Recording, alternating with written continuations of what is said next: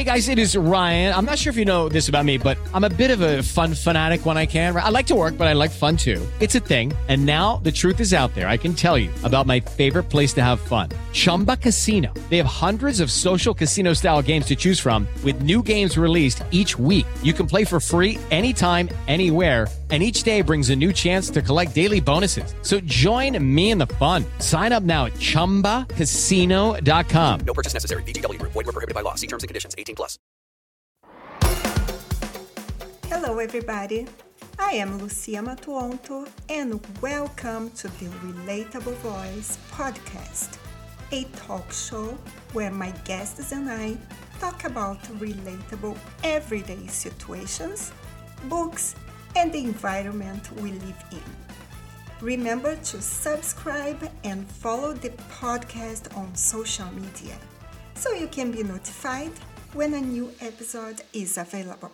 Let's begin. Welcome to the Relatable Voice podcast. Today we have the pleasure of chatting with the amazing Mikaela Duffy.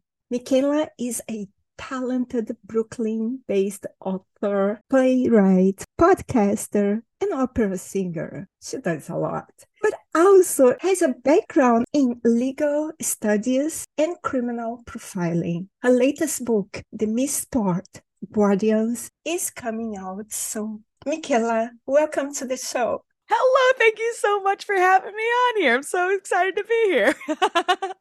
yes, it was a long drive to Brooklyn, but I'm so, so happy. We need to celebrate. yes, absolutely. To start, Mikaela, if you were a superhero, what power would you like to possess? Oh, what superhero power would I like to possess? Um, you know, that's a that's a great question. Let me let me let me think. I would love the ability to like speak in all the languages. To, to be like a, a polyglot of, of communication to, to be able to like um, interact with because one of my favorite things in the world is other humans.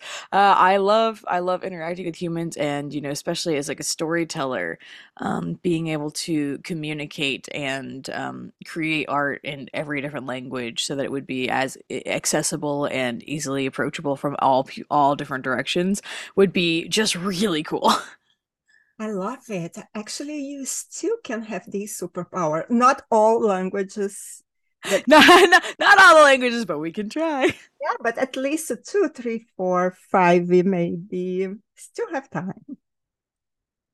Yeah, you know, I, I I have a I have a basic understanding of American Sign Language, uh, a little bit of uh, Spanish, and uh, that's that's where I'm at so far. And I've got an okay understanding of English, so hopefully, hopefully, we'll work on that one. And um, I, I would love the superpower of teleportation.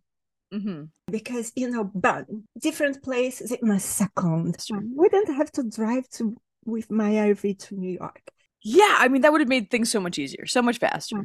so now on the flip side what's the one power you'd leave in the superhero reject pile the superhero reject pile. Um, I uh, whew, I think the the the superpower I would leave in the reject pile would probably be mayonnaise surfing. Hmm. that I could like, you know, s- you know, slide about on mayonnaise everywhere, just gonna grease it up and you know fly down the uh, the uh, the street. I think I think I would definitely uh, abandon that as an option for superhero skills. you know i would pass mind reading you would give up mind reading? i would Why would you give up mind? That sounds amazing. Let me explain to you. I feel like I would be in for a lot of disappointment. I don't know if you, I would like to know what people plan to do in the future or what they think about me. So I, I prefer Oh. not.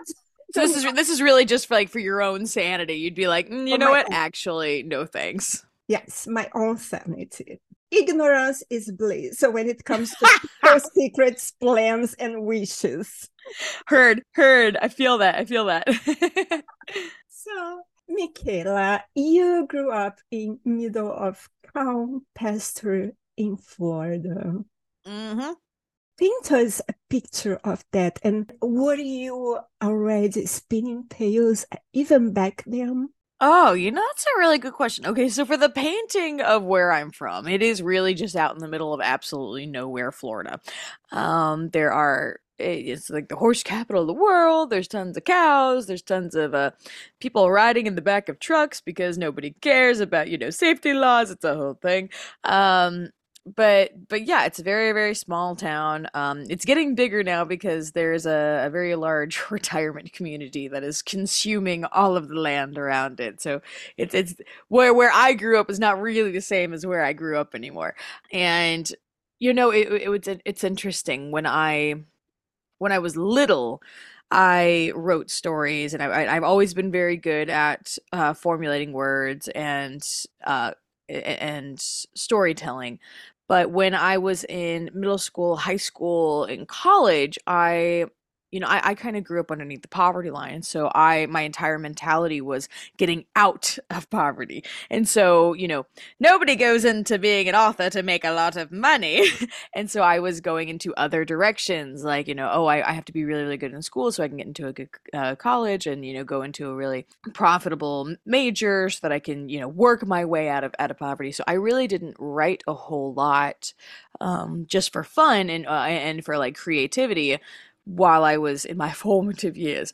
But when I got out of college and I traveled to Europe for the first time, I realized that there were so many other walks of life and that people could do anything and that there wasn't any like requirement for for one to be, you know, a doctor or a lawyer or any of like the, like no you don't have to be. You can still survive while not doing those things. And so I I had been accepted to law school and I kind of like bowed out to to be like, okay, I don't want to do I, am not 150% sure I want to go to law school now, and I don't want to get $100,000 in debt just to, you know, just to realize I don't want to be there. And so I ended up bowing out of it. And through through a series of relatively fortunate events, I ended up getting into acting and into theater. And then while I was in theater, I started getting frustrated because there weren't a lot of parts written for people like me. And so I started writing my own out of spite. Started I became a playwright out of absolute spite. Um and then also there was a there was a whole lot of uh, if you, if you've ever heard of BBC Sherlock, um like the TV show, it, it it's just a, a version of the Sherlock Holmes stories. But on Tumblr, which was the place back in the day, um, there were a ton of fan fiction sites about this particular show. And so I got into reading and writing uh, fan fiction about that. And that's how I learned how to write narratively. And so through all of these twists and turns, we've made it now to where I am an award winning off Broadway Brooklyn playwright and all those things and now I'm I'm writing my or oh, I've already written and I'm uh, shopping my my debut novel, The Mistport Guardians: The Stolen Child, and so the the very long-winded answer to your very short question is yes, I have always been a storyteller. It just took a little bit of getting back to it. Great and congratulations! You are doing what you love. And what brought you from the calm of a small town to the excitement of New York City. Florida being a very wild place to live, especially for someone like me. I don't, I don't, I don't, uh, you know.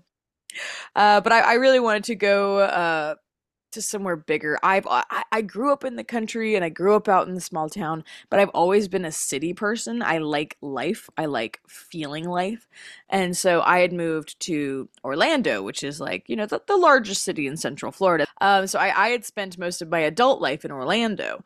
And Orlando's great, but you know, it's it's a it's it's it's not like a huge city and so oh. i wanted i wanted more opportunity i wanted more um more theater i wanted more art i wanted to be in like the place where everything's happening the greatest city in the world and uh, so i wanted to go to new york city and then i moved to new york city in august of 2019 which if you're doing your math correctly is about six months before the world ended And so I had a solid six months of New York being New York. And then I was here throughout the entire of the, the pandemic. And it was the pandemic. Chaos. Yeah, it was wild. It was wild, dude. Um, uh, where were you during that? I was in Spain and uh, in Spain. Okay. here the lockdown was was terrible. We we really could not put our heads out to the window. Oh yeah, I mean like here so I was in Brooklyn and um it got so silent overnight. I mean like literally overnight that it, I couldn't sleep because it was so quiet. I literally went and opened up Hoarders, which is just an American TV show where people yell at each other all day long, and I put it in the window so that I had the sound of people yelling at each other in the streets to help me fall asleep because it was so dead in Brooklyn. It was so wild. Can't believe New York in silence. Yeah, well, okay, so like I went to uh to Times Square and it was one of the only times I've ever been in Times Square and I was the literal only human there. I I, I thought the zombies were to come out of the, the the subway system. Like I mean, it looked like a like a movie set. It was it was insane. Um and yeah, everything was just very eerie and uh and very very desolate. So let's dive into your off-Broadway award-winning show. Yes, Star Sweeper: A Human Odyssey. But how did this idea come from out of the blue? No, I can't have a role, so I'm going to have my own show. Um, yeah, well, I mean, uh, so Star Sweeper isn't exactly my first show. I, I, I, I produced my first show back down in Florida. Uh, that was for Love Sir, and that was that was one where I wrote myself into a romantic lead because nobody would cast me as a romantic lead. So I was like, I'll write myself as one. But when I moved up to New York, I'd come up here to go to an acting school to to study theater, and then um when the pandemic hit, it kind of ruined the the school thing because you know it's kind of impossible to take acting classes online when you got to learn you know physicality and stuff. So I'd kind of put a lot of creative endeavors on hold, and there there was a moment in which I went through a pretty terrible heartbreak, and the outpouring of love that I received from my friends and my family during that that heartbreak was just so overwhelming and so eh, just enveloping that it, it moved me to action because it was just there there was just so much love and there was so much just humans taking care of other humans which is just uh, it's just a beautiful beautiful thing. And so i decided that i wanted to write a show about someone who is so full of love for their fellow human that they would traverse across the universe to to to take to save them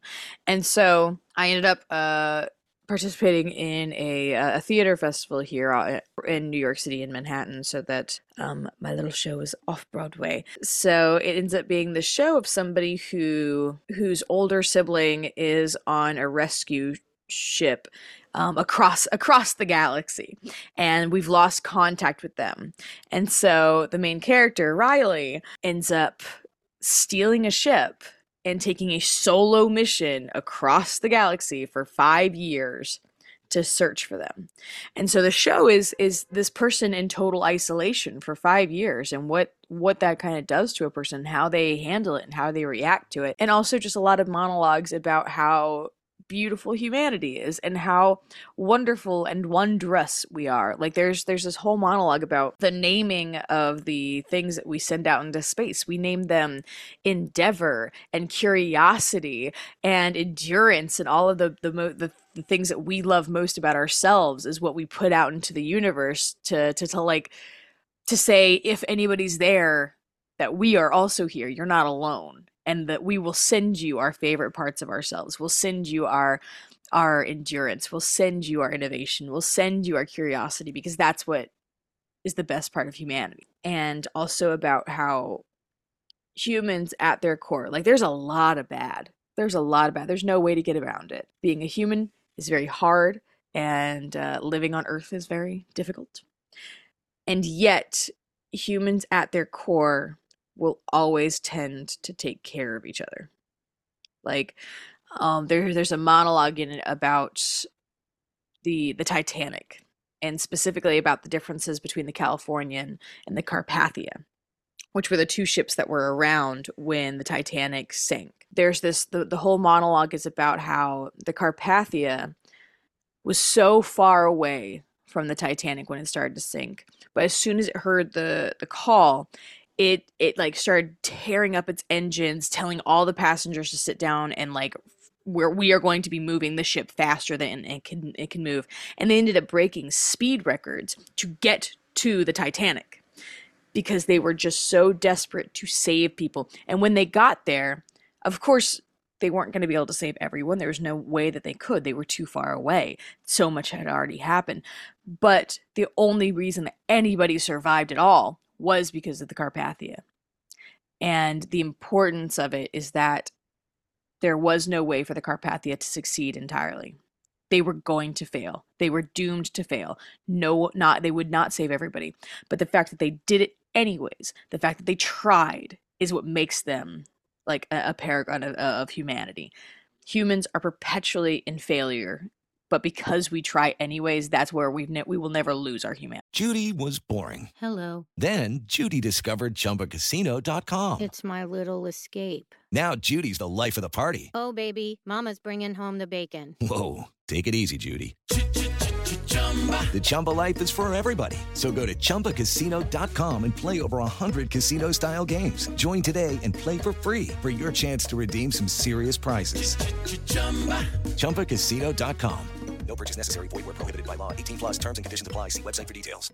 Step into the world of power, loyalty, and luck. I'm gonna make him an offer he can't refuse. With family, cannolis, and spins mean everything. Now, you wanna get mixed up in the family business. Introducing The Godfather at ChumbaCasino.com.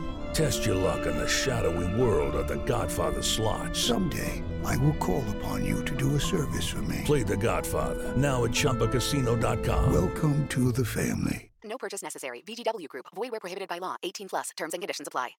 In this play, you're writing about someone who is alone for five years. How did you get the feeling to write this situation without being completely Alone. alone? It's funny because I hadn't written it as a response to the pandemic. That was not the intention. It just so happened to also be on uh rather poignant because everybody was was just getting out of lockdown. I was like, "Oh, yeah, I guess this is related." Um but I did an unnecessary amount of research for this show. Originally, I'd wanted it to be a little bit more science heavy, like uh, the book The Martian. Um, I wanted it to be very, very science heavy. But when we were, when I had people read through it with me, and I had my my director and my producer read through it with me, they're like, "This is really cool." you will lose your entire audience within 10 minutes because it's all math and science. And I was like, fine, I'll rewrite it. So there's so much, there's so much research I had to do to make sure that I did everything properly. Um, like designing the ship, what goes on the ship, how long does it actually take to travel certain amounts of time, how how far could um, a single degenerate type 1a supernova be from Earth without obliterating us, right? There's a lot of insane research that I had to do in order to write it uh, scientifically accurately. And part of that research is uh, researching what it means like to be in absolute isolation. So people who who work on submarines, people who work down in um, like uh, the South Pole and things like that, where they are they are literally isolated away from everybody, and what that does to the psyche and what that does to the person, um, even if they are hundred percent gung ho on their mission, you know that still it still affects you.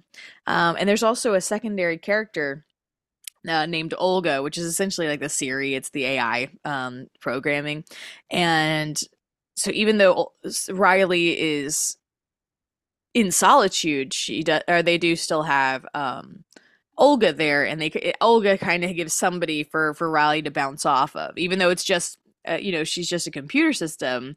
Riley has somebody to talk to, um, and so a lot of the interactions are are between the two of them, and the humanization of Olga uh, by Riley because AI obviously would learn how to how to speak more to to, to, to, to Riley during the course of their year. If you have nothing better to do than talk to this one thing, you're going to talk to him a lot. Um, and so there's a lot of moments where Riley begins to treat Olga like a human and like a friend. And that that really comes to a head right towards the end of the show. Um, and it's it's heartbreaking and really uh, really heartwarming and all the things um, but yeah so so the the solitary thing in writing it you know without without actively being in solitude for five years. Um, it was just like we we we all as humans get lonely. We all as humans feel isolated. And it's just focusing on focusing on those feelings uh, and and really sitting in them and sitting in the uncomfortableness of them and writing from that perspective and just letting yourself write the feeling that you want to want to convey.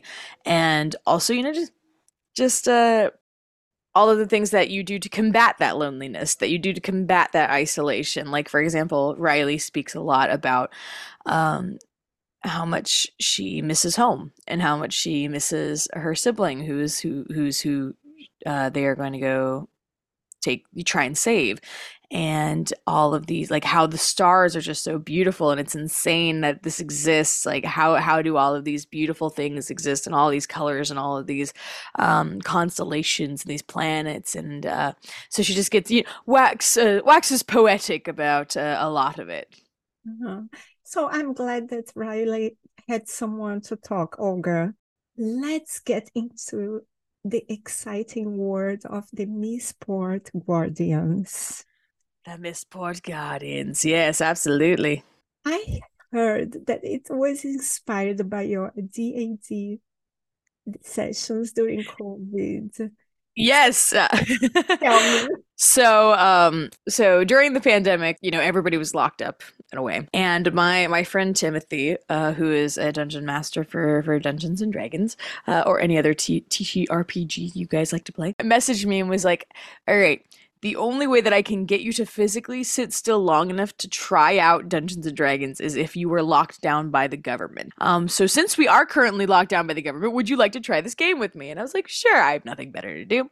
And so I ended up meeting this group of people, including my my chosen family, uh, Topher and Jacob, and we we started playing this game every. We originally we we were a Friday game, and then we ended up switching it over to Sundays. So now we we call it going to church because we play religiously every Sunday. And so we we were playing these characters for a while, and we ended up kind of like pulling more people into the game. So Topher's wife, uh, Lou, ended up joining our game because Topher wouldn't shut up about the insane things that were happening in our campaign.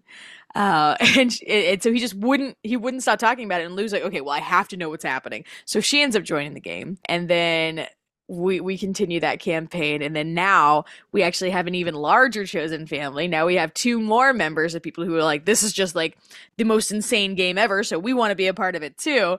And so it's it's been such a cool cool journey and it's it's when i write about it i get to write about my best friends every day. And so it's it's a really lovely experience because all i'm doing is is hanging out with the people who i love most And then you created these fantastic creators. Yes? it's it's it's you know what's really really wild about this particular project is that i am not the sole uh, creator of it so timothy did the majority of the legwork on the, the the developing of the world the magic systems the the um the other characters and then the main characters of this book only one of them is of my own creation. The other ones are from my chosen family. They created these characters. Their actions were what fueled the story to move forward.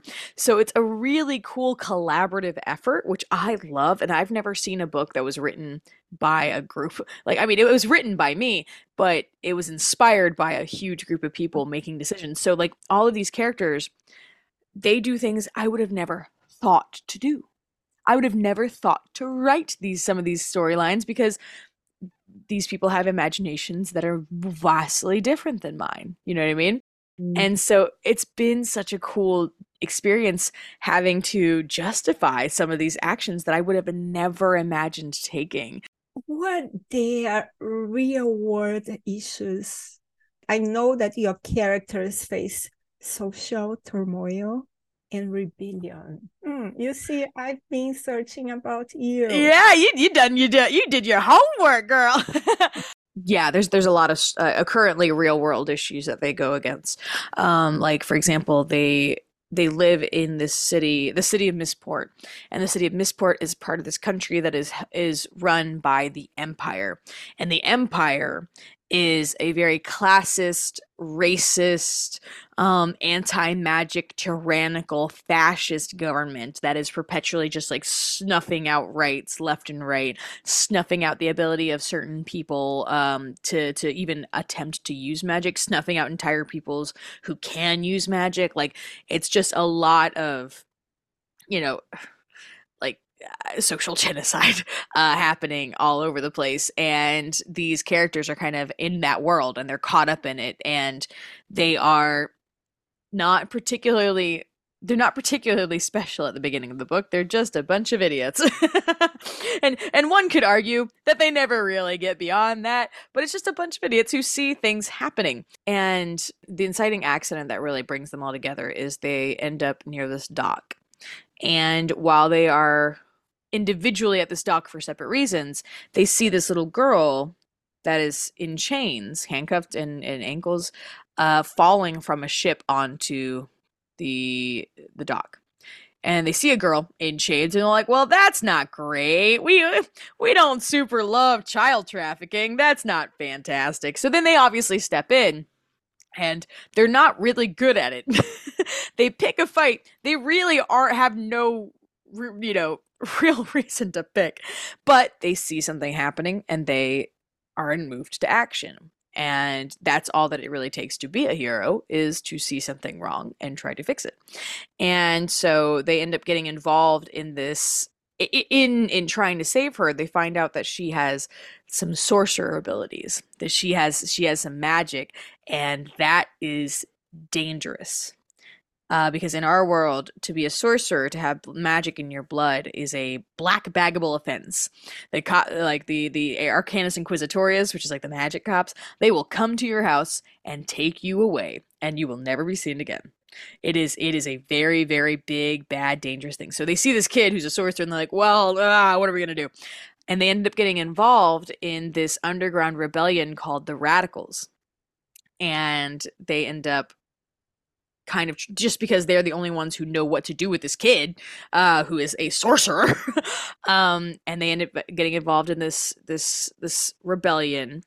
And the rebellion's trying to fight to have people learn magic and be able to be safe in learning their magic and be able to actively expand opportunities for magic. And throughout the story they end up seeing kind of how gray everything is and how flawed both sides of the war are. And yes, like there there is this tyrannical system that is just impossible to to get out of.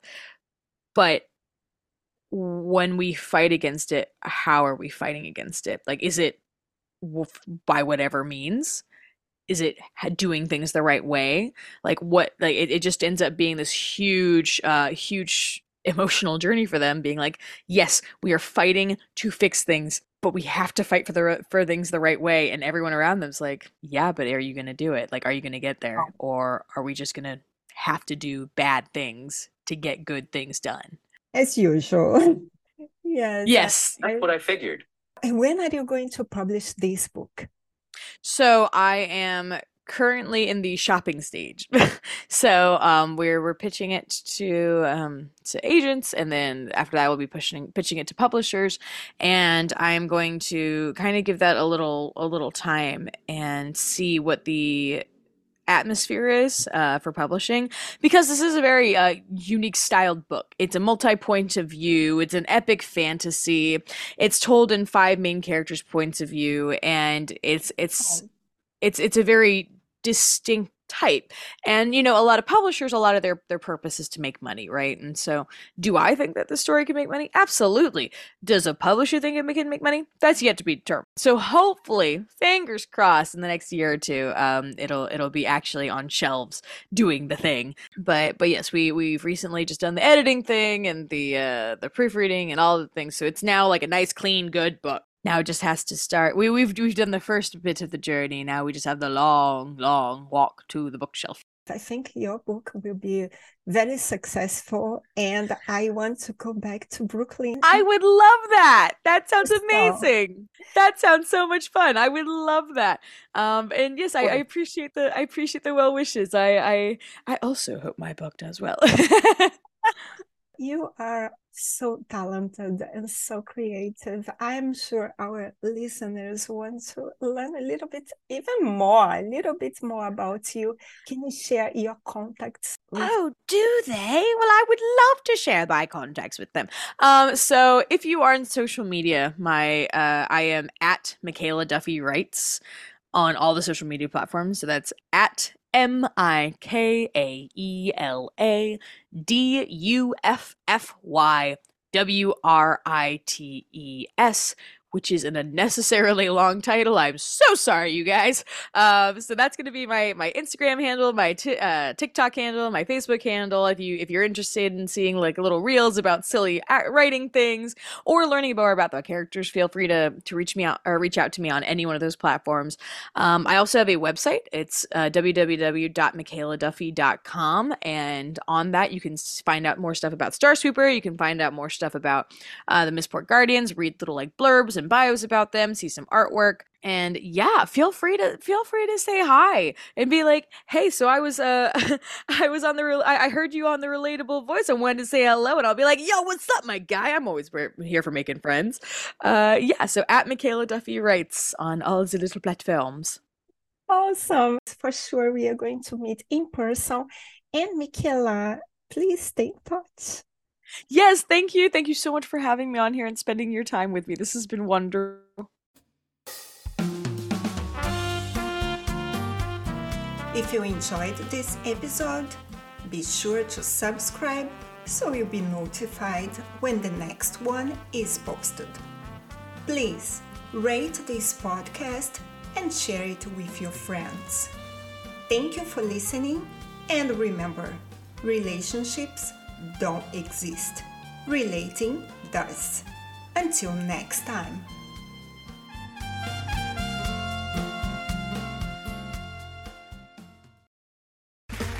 Okay, round two. Name something that's not boring. A laundry?